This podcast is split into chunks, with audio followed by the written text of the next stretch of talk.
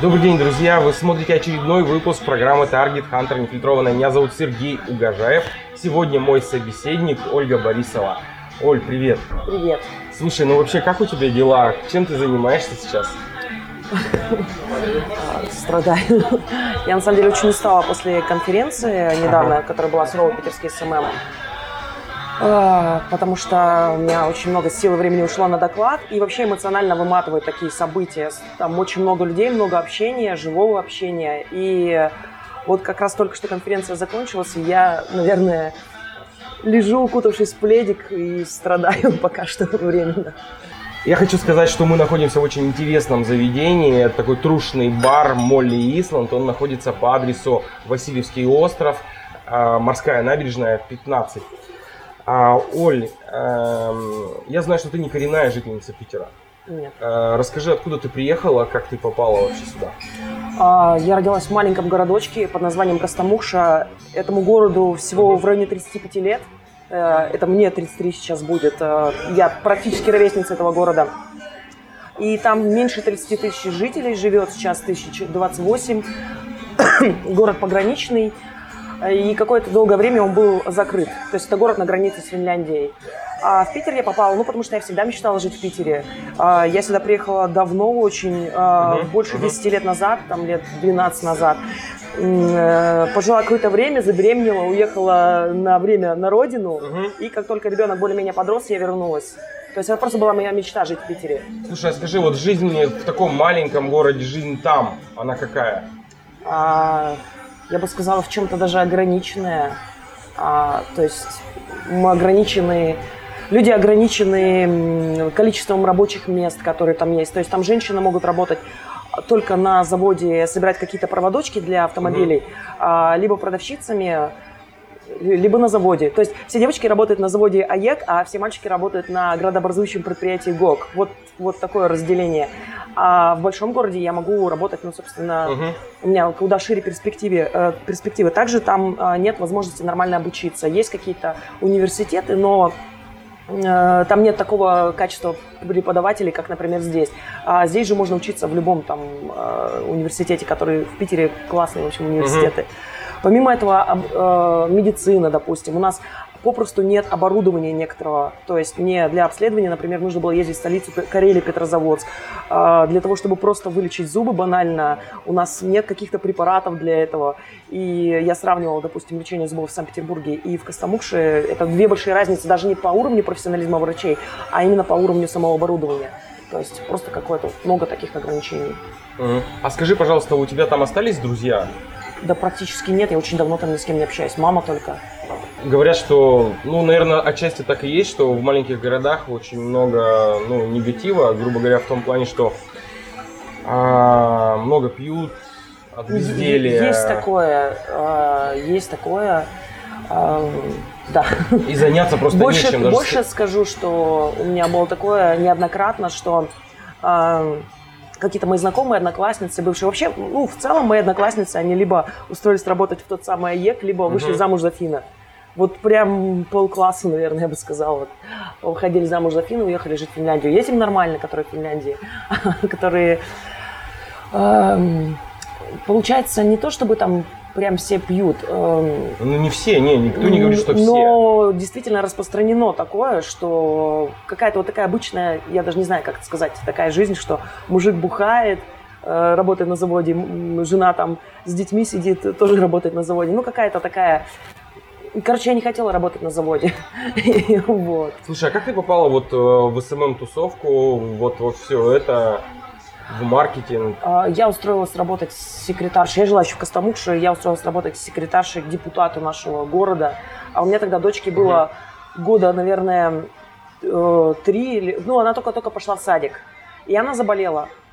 И э, меня уволили с работы. Ну, то есть, серьезно, у меня заболел ребенок, и меня увольняют с работы, потому что э, шеф решил, что зачем ему секретарша, который будет сидеть на больничном, э, это такая должность, не предполагающая, что у меня вот тут же есть дубль, замена какая-то. Если я не выхожу на работу, сразу все процессы рушатся. И поэтому решили нанять другую девушку. Ну, не совсем прямо уволили, они мне предложили место работы в хлебном ларьке, который принадлежали тому человеку. Угу. Зарплата 11 тысяч рублей в месяц или 10 тысяч рублей в месяц. Я думаю, блин, да такие деньги, думаю, можно заработать и в интернете. А, нашла биржу копирайтинга и текст.ру. И такой спойлер, а, мне потом приходили уже не так давно представители биржи, и такие говорили, ой, Ольга, мы были на вашем докладе. вот. А когда-то я с них начинала. Начала писать тексты по 15 рублей за тысячу символов, и в целом десятку денег из интернета может заработать любой человек. Угу. Постепенно я повышала ценник, и э, я понимала, что для того, чтобы повысить ценник, вообще повысить свой доход, зарплату, угу. нужно изучать, как писать продающие тексты. То есть нужно самообразовываться бесконечно в этой нише. Э, стала постепенно самообразовываться и так или иначе сталкивалась с SMM. А, у меня в тот момент была уже зарплата в районе 30 тысяч рублей. Я вообще была счастлива. Это больше, чем на заводе наши девчонки получают. То есть я сидела дома а, в тепле, в своем общежитии, в комнатушке на 12 квадратов и зарабатывала целых 30 тысяч рублей в месяц. Я вообще была, ну, в восторге от этого. Я писала тексты, кстати говоря, по бодибилдингу. Uh-huh, вот. Uh-huh. И э, просто с, э, в плане самообразовываясь, э, как-то изучая какие-то материалы, стала натыкаться на э, SMM, тусовку. В тот момент был самый крутой паблик а, Дмитрия Румянцева, интернет-маркетинг от Адая. И там было целых 10 тысяч подписчиков. Я думала, боже, как он набрал такую гигантскую аудиторию. А на данный момент у меня на моей личной странице аудитория в районе 6 тысяч человек. То есть, uh-huh. ну, не так уж разительно отличается, ну, да. при том, что это личная страница.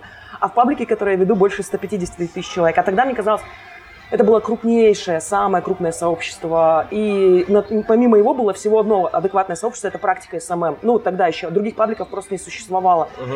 Я читала захлеб всю ночь все статьи, которые он вообще писал. А на тот момент я не только работала копирайтером, но еще и продвигала свою какую-то небольшую группку по, по, по бодибилдингу, разумеется.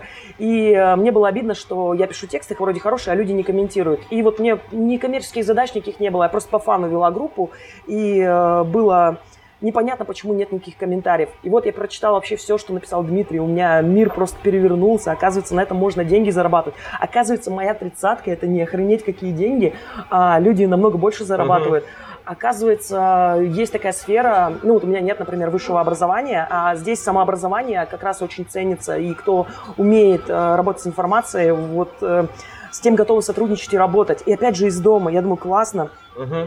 Однажды я набралась храбрости, я месяца два, наверное, читала паблик, или, может, месяц, а набралась храбрости и оставила один комментарий на стене. А, Дима там стал с кем-то дискутировать по поводу методов продвижения, а, и он говорит, что а, с одной девушкой, если вы назовете методы продвижения, которые в этой группе не обсуждались, я вам заплачу 3000 рублей. Ну, то есть он попытался с этой девушкой разговаривать так, чтобы она начала деньгами отвечать за свои слова. И девушка не смогла ничего написать. Я говорю, Дмитрий, извините, с большим к вам уважением, но тем не менее, вот вам методы продвижения. Он говорит, окей, давайте их обсудим. Берет из этого комментария, делает целый пост и начинает э, давать свой комментарий по поводу каждого uh-huh. метода продвижения, который я перечислила. И мне в личку посыпалась просто град, э, град сообщений. Мне говорят, Ольга, вы такая талантливая СММщица, можно с вами сотрудничать. Я думаю, что такое вообще СММщица? как, вот, ну, что это за слово? Uh-huh. То есть я читала все статьи, мне еще uh-huh. пока голова просто не уложилась, эм, какой-то непонятный термин. Я загуглила. Uh-huh. Оказывается, это то, чем я занимаюсь вот в рамках своей работы над группой, только э, если у меня была фан-группа, нужна какая-то коммерческая, то тоже работа с текстами и намного шире. И я такая думаю, о, фига себе, я уже СММщица. И как-то с того момента начала потихонечку работать.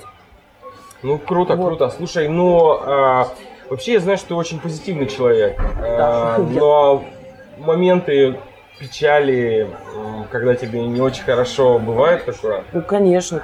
А что происходит обычно? Из-за чего это вот э, депрессия? Ой, а, чаще всего это эмоционально выматывает э, какие-то бесполезные разговоры там с людьми. То есть я же занимаю комьюнити, угу. занимаюсь.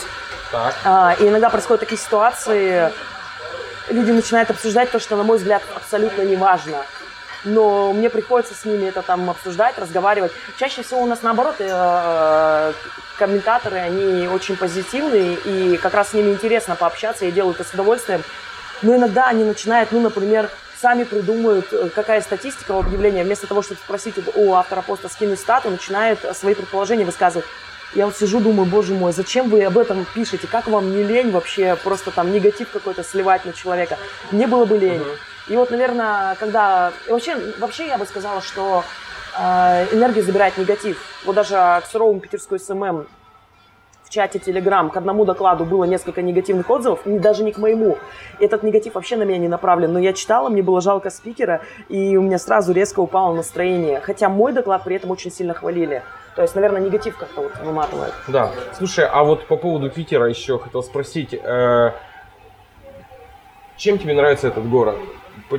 Почему вот, ну, это такое крутое место, куда тебе хотелось? А, тем, что он какой-то родной. То есть я сразу, когда сюда первый раз только приехала, uh-huh. это я еще совсем девочка была. Я вообще помню это ощущение счастья на самом деле. А, я иду по Невскому, я жила в каком-то хостеле, я вообще любительница жить uh-huh. в общагах, хостел каких-то непонятных. вот. Я жила в каком-то хостеле а, на Невском проспекте зато.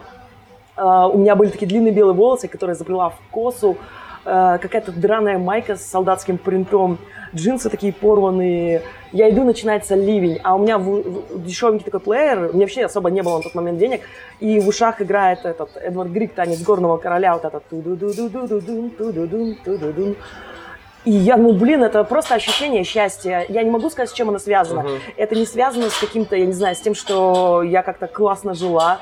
Это не связано с какой-то реализованностью. Просто, ну, вот я иду, Невский, дождь, люди бегут, люди подбегают ко мне а, с зонтами, и они заботятся обо мне, чтобы я, я им показываю жестом, все в порядке, идите.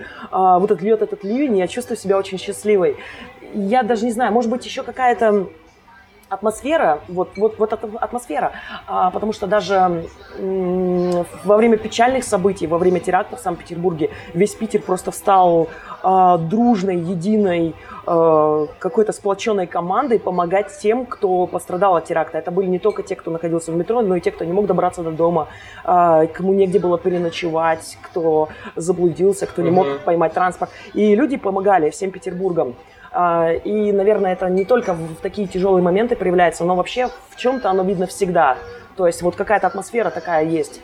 Вот Счастье. слушай по поводу даже, да, вот послушай по поводу терактов и вот э, вообще в целом э, негатива, да, вот тех же депрессий. Как думаешь, вообще почему в жизни так много говна? Ну, у меня немного. я, на, я на самом деле каждое утро почти просыпаюсь и думаю, блин, как классно, что я это я, и как классно быть мной. То есть мне очень нравится моя жизнь, мне нравится просыпаться в моей вот этой кровати огромной, мне нравится, что у меня там рядом стоит беговая дорожка, uh, мне нравится, в какой школе учится мой ребенок. Мне вообще нравится фактически все, что я делаю, ну, там, есть, конечно, приходится что-то делать, что не нравится, например, там, кушать, готовить, но, но этого не избежать. А, не знаю, я вообще живу в ощущении такой гармонии, я бы сказала, в основном. Угу. И не знаю, почему. Это, наверное, надо индивидуально как-то задавать себе вопрос, угу. что не так. Ну да. Слушай, а, расскажи, пожалуйста, вот как быть людям, которые сейчас находятся в своих маленьких городках, вот, но там как Костомукши, как Асбест, да, откуда мы приехали. Что им делать? Э, возможно, они просто не знают, да, стоит ли им вот переезжать в большие города, в мегаполисы, такие как там Питер, Москва? Ну, это Смотря как. У меня, например, был знакомый, который прожил какое-то время в Питере, вернулся обратно в Костомукшу, а, просто потому что ему как раз питерская атмосфера mm-hmm. не зашла. Mm-hmm. А, ему как раз было очень уютно.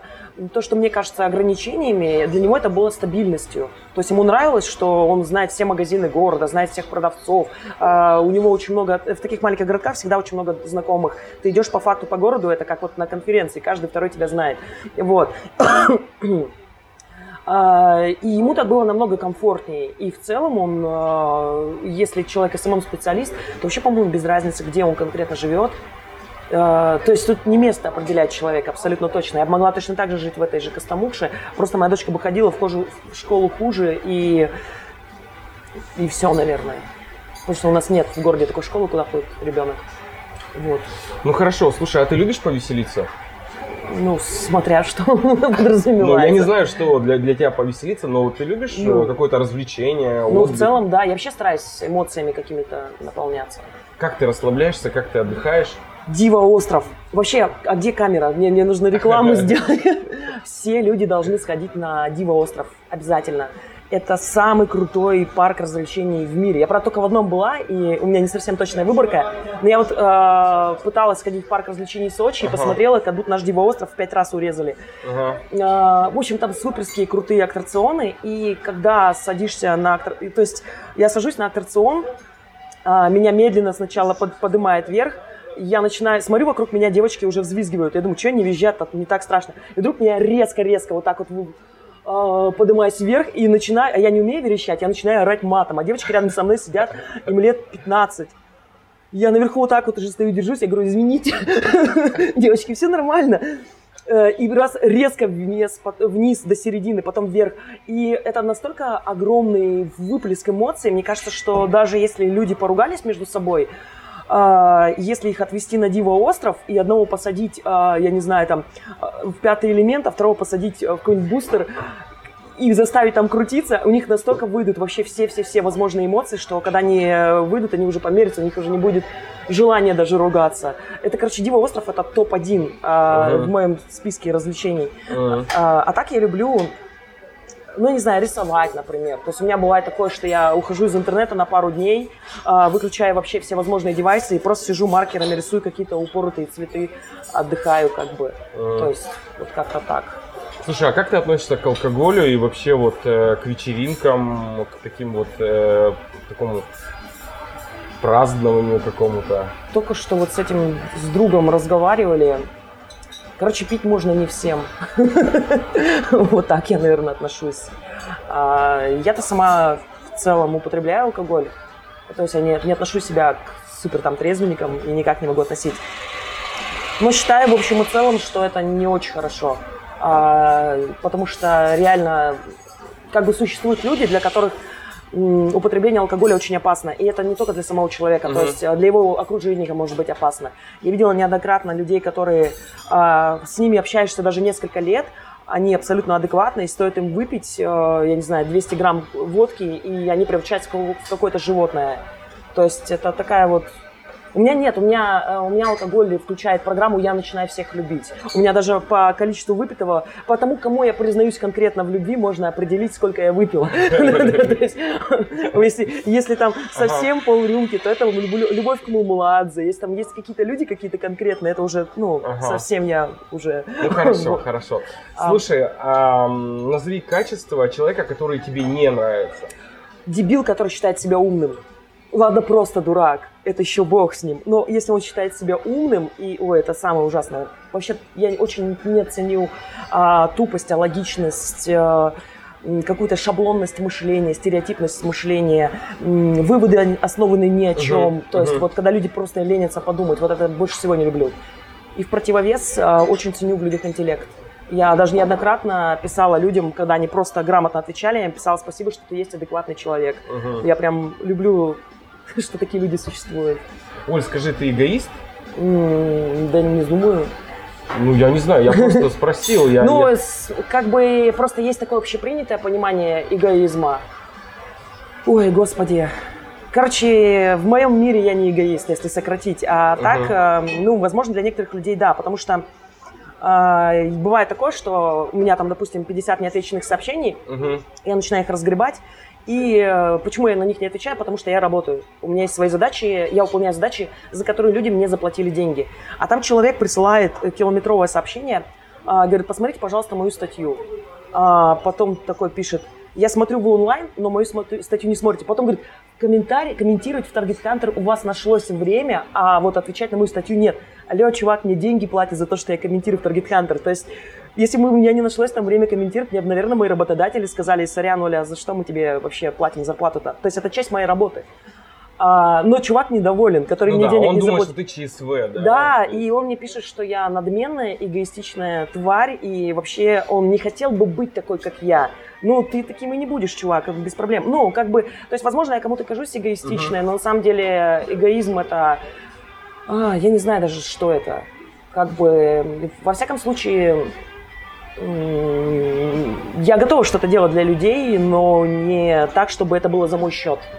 То есть, э, в ущерб мне. Вот, Мгм, вот так мгм. вот, скажем так. Понял. Слушай, а скажи, пожалуйста, а были ли в твоей жизни такие поступки, за которые тебе потом было стыдно или приходилось Было, расплачиваться? конечно.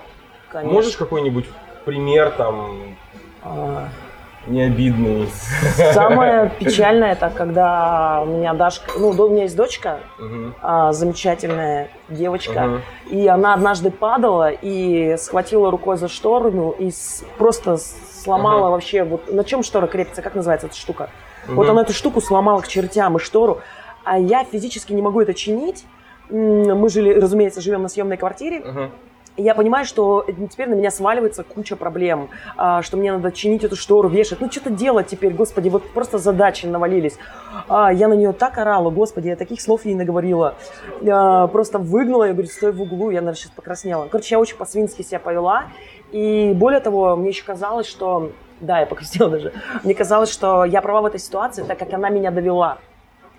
А потом я, конечно, подумала, что если бы мой двухметровый брат сломал бы так штору, вряд ли бы я стала его так называть. А, то есть сильнее меня человек физический, который независим от меня Мгм. и равен мне. Даже не равен, а физически сильно, например, он меня превосходит. Он вообще 2 метра мужик, 48 ноги, размер ноги, сейчас бы я к нему так относилась, конечно. Я бы как-то выбирала слова и выражения. Если бы моя мама сломала ту же самую штору, ну, это же даже не специально дернул ребенок, это упа, ну, как бы случайно. А, я бы тоже разговаривала бы с ней уважительно, или там мой отец. А на ребенка я свалила просто вот все, еще и пыталась ее же за мое поведение обвинить. И мне, конечно, было очень стыдно, я извинилась, сказала, что а, человек, который тебя любит, не должен на тебя кричать, не должен к тебе относиться неуважительно. Человек, который тебя любит, э, э, Мгм. должен, даже если злой, то все равно относиться к себе уважительно и стараться как-то выбирать слова. И э, я надеюсь, что именно это у нее в голове останется, что если на нее кричат, э, истерят, вот, ну, в таком вот ведут себя, то это они не правы. Они просто не сумели сдержать свой гнев и не умеют, э, и не уважают ее достаточно, не считают ее равной себе, вот так вот, можно сказать даже. Вот. Мгм. Слушай, а, ну здорово, что ты адекватный человек и все это понимаешь, да, то есть, ну, к сожалению, не все такие, ну, это отдельная история. Слушай, вот за последние полгода, мне кажется, ты очень сильно изменилась, я имею в виду в лучшую сторону. А, скажи, пожалуйста, что произошло? Должна и- быть реклама Собянина. И- Серьезно. Нет, ну прав- правда, вот что, что произошло, что, что, э, что ты делаешь и, ну, как, как ты меняешься? Нет, тут правда, тут, а, познакомился с Сергеем Семеновичем Собяниным, он там, ну, тут- вот это вот я из- изменились за последние полгода, в этой фразе обязан быть Собянин. Ты имеешь в виду похудение? Ну да, внешне, я и говорю, ты внешне очень сильно изменилась. А, в лучшую меня- сторону. У меня, получается, просто есть на то ресурсы. То есть э, у меня до этого просто не было не было просто сил вообще заниматься собой. У меня там один год Мгм. ушел на то, чтобы стабилизировать финансовое Мгм. положение, стабилизировать какие-то там отношения. То есть э, я, короче, целенаправленно, я заранее знала два года назад, что я вот через пару лет буду худеть. Мгм. Потому что я понимаю, что у меня сейчас сил очень-очень мало, и моя задача укрепить, укрепиться вот э, в своей жизни, какую-то стабильность сюда привнести. И для этого я сначала разобрался с отношениями, потом разобрался со своими финансами, чтобы мне вообще не стоял финансовый вопрос. А с похудением я, грубо говоря, это такой диалог с собой, и вообще это такая забота о себе. То есть э, я могла бы про это лекцию, наверное, провести, но по факту я себя спрашиваю каждый раз, прежде чем есть. То есть я не ем бездумно, я спрашиваю себя, Оля, чего бы тебе хотелось? Там а, жидкого, твердого, хрустящего, а, соленого, сладкого, кислого, горячего, холодного, воздушного, там, ну, ш- что ты хочешь?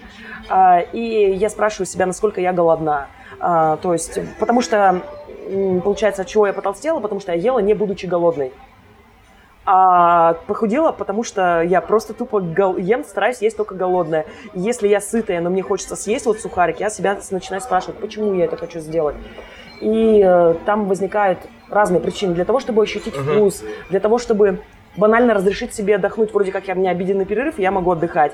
А для того, чтобы там, я не знаю, не съел ты. Э, И, короче, а, для того, чтобы как-то доставить себе удовольствие, И когда вот эти причины стали ну, прорабатываться, а, я от половины просто перекусов избавилась. И это резкое достаточно снижение веса пошло. Причем я около 10 килограмм сбросила за период нашего курса таргет-хантерского. И все, кто говорит, что это легкие деньги, я на 10 килограмм, я на 4 килограмма первую неделю только похудела. Там еще было на стрессе все. И поскольку у меня уже был включен этот механизм, есть тогда, когда голодная, у меня из-за стресса а, чувство голода пропало напрочь. И э, ну, в этом и позитивный момент есть тоже. У меня даже на первой и на последней лекции значительная разница вот в лице. Прям видно, как у меня щеки такие появились, вырисовываются. А, настоящее лицо начало проклевываться. Uh-huh, uh-huh. Вот. Короче, это забота о себе, это просто спрашивать себя. Ну, это по факту, чтобы похудеть, нужно учиться жить заново а нужно внедрить в жизнь такие привычки, которые, которых раньше не было. И вот у меня одна из привычек это ходьба или пробежка, то есть я больше ничего там не делаю особо по спорту. А вторая привычка это спрашивать себя, прежде чем есть, насколько я голодна и чего я хочу. И чем я могу себя порадовать, кроме еды? Вот это вообще классный вопрос. А, я когда себе его задала, дни 4 искал ответ. Оля, чем я могу тебя порадовать? Вот хорошо, ты хочешь сейчас есть а, бургер просто потому, что ты хочешь позитивных эмоций. Но давай придумаем с тобой вместе способ а, какой-то другой. Угу. И вот я дня 4 думала этот способ. Да. Вот. Слушай, а, ну здорово, замечательно. Яркий цвет волос, э, это что? Это почему? А, это, короче, я не помню, почему я так решила. По-моему, у меня подружка... А, да, у меня подружка Олеся Капель а, покрасилась в такой ярко-красный цвет и желтые концы, такой огненный. Я подумала, о, прикольно, круто. Спросила, кто тебя красит. Э, она скинула группу uh-huh. салона. Я что-то листала, листала, листала. Думаю, ну, uh-huh. прикольно, тоже пойду покрашусь. Ну, как-то это спонтанное решение. Почему бы и нет? Ну, нет, здорово. Э, слушай, я еще что хотел спросить. Эм, ты слушаешь музыку? Любишь вообще конечно, музыку? Конечно. Мы, в общем, практически у всех наших собеседников спрашиваем, какую музыку они слушают. У тебя есть какие-то музыкальные предпочтения? Ну, что-то типа либо музыки без слов вообще, э, либо слова, которые я не понимаю, там, Nightwish, там, что-нибудь такое, Wishmaster. А, какая-то бодрящая музыка, ну, тема из «Пираты Карибского моря», например, я люблю под нее рекламу настраивать, там, а, либо это какой-то старый рок, так называемый, настоящий настоящие рокеры, конечно, сейчас э, возмутятся и подумают, что э, разве это рок. Но мне нравится там Земфира, например, э, там Борис Гребенщиков, там вот так вот в такой, такой вот плоскости. Uh-huh, uh-huh. Вот. Слушай, а есть э, то, чего ты боишься? Чего-то по-любому есть. Сто процентов. А, не знаю, наверное, остаться без денег, наверное. Да нет, э, хотя нет, если бы я осталась без денег, я бы нашла клиентов и заработала деньги. Не, не могу прям так сразу сказать, э, потому что насилие я боюсь. Вот, что я, допустим, э, начну не, неправильно, не, не так, не, не так, неправильно. Uh-huh. Я бы не хотела, чтобы у меня в жизни была такая ситуация, что я бы попала бы, например, в драку. То есть, э, и даже когда речь идет а, там в районе там хлопнули по попе в плане заигрываний, э, меня это может вызвать прям тремор рук э, адский. То есть вот, вот, вот как-то так. Угу. То есть это страшно. Слушай, очень серьезный вопрос сейчас будет. Эм, ну, по крайней мере, я так думаю. Если бы ты умерла, угу. э, какую бы ты хотела надпись увидеть на своем памятнике? Я знаю, что ты спарсил прошлым летом. Не знаю. Да, пофиг какая надпись. Э, вообще, если бы я умерла, я даже не, не в этом ракурсе думаю. Я бы хотела, чтобы именно моя дочь гарантированно получила все, что у меня есть. То есть не кто-то там другой, а конкретно моя дочь из всех живущих людей на Земле. То есть меня бы только это заботило. А, и поскольку у меня дочь достаточно маленькая, 8 лет, а, я бы хотела, чтобы о ней заботилась моя мама, именно она. Вот. Ага. То есть надпись не... Не важна, да, то есть... Э, как не, бы... Может быть, просто какая-то есть умная мысль, типа вот хотела ее Да, видеть. все эти умные и... мысли, они все уже сказаны э, людьми, и мне так какая разница от того, что умная мысль будет написана. То есть, вот. Скажи, пожалуйста, есть вещи, за которые ты бы вот реально могла убить? Защита ребенка, например, своего. Если бы на ребенка набросилась собака, я бы ее убила, не раздумывая. С ноги бы просто вот. uh-huh. в лицо. У тебя есть татуировки? Нет, я вообще хочу сделать татуировку, у меня нет. Что хочешь набить? А, в этом и есть вся проблема. А, то есть я вообще очень-очень люблю татуировки, я вообще люблю, когда у людей татуировки. А, но при этом я просто еще не придумала, что мне набить, и а, вот это длится уже несколько лет. То есть я все периодически рассматриваю, uh-huh. думаю, вот мне будет. То есть какой-то конкретной идеи, которая... Короче, я все жду вот эту вот идею, которая выстрелит, и я такая, типа, о, хочу это, и, и набью. Вот. А, последний вопрос. Каким ты видишь интернет и интернет-маркетинг через 10 лет? Блин, это слишком такой широкий. Ну да, срок. ну я согласен, но вот может быть здесь как раз ты можешь рассказать, каким ты видишь это будущее. А потом ты посмотришь через 10 лет это интервью и скажешь, блин, я угадала. Я не угадаю. А, ну, вообще, в целом, я надеюсь, э, я думаю, что будет реклама куда более точная, чем сейчас. Причем на таком уровне, на котором мы представить себе не можем. Вот вплоть до того, что у меня сейчас лежит iPhone с очень крутым этим соколом. Где камера тут? Короче, похвастаться. Тут написано, я знаю, что лайкал прошлую ночь. Короче, вот у меня лежит телефон, а, и там перманентно включена камера. Э, не камера, а это звук. Он меня слышит. И что мы с тобой сейчас общаемся, и я говорю, рассказываю тебе о том, как а, я худею, а, чтобы я его включила, а мне там было написано, что вот вам в помощь похудению такие-то штуки наверное, вот на таком будет уровне реклама. Не то, чтобы я этого хотела, но мне кажется, люди будут считывать о нас всю информацию. Я как-то читала такое исследование, что одной э, женщине, э, короче, отец э, был недоволен, что ему стали э, куда-то там показывать в почтовый ящик, э, показывать рекламу для беременных. Он говорит, у нас нет беременных, какого хрена вы нам это шлете?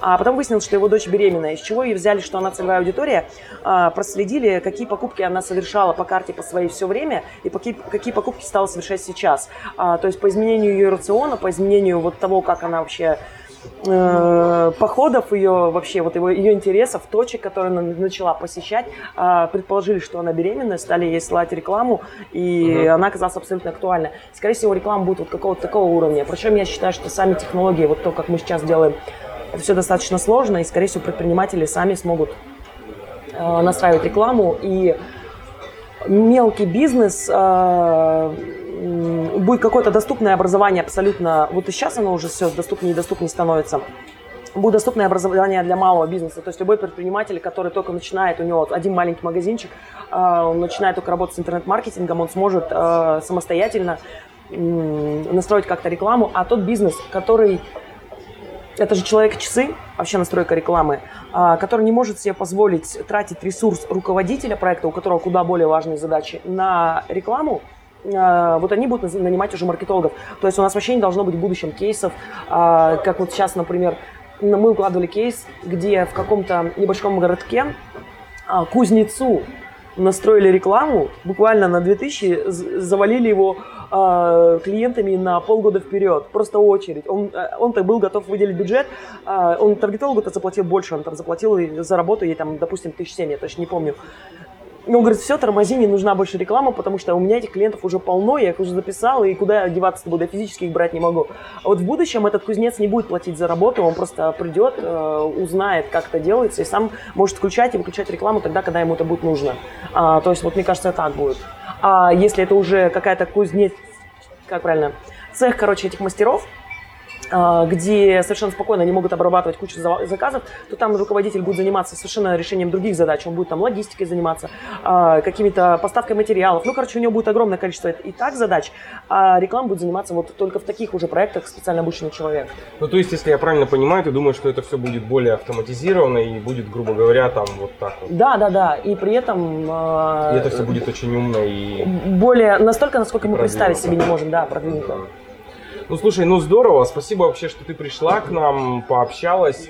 Напоминаю, что это была программа Target Hunter нефильтрованная. Меня зовут Сергей Угожаев. А До скорых получается. встреч и пока-пока. Thank you.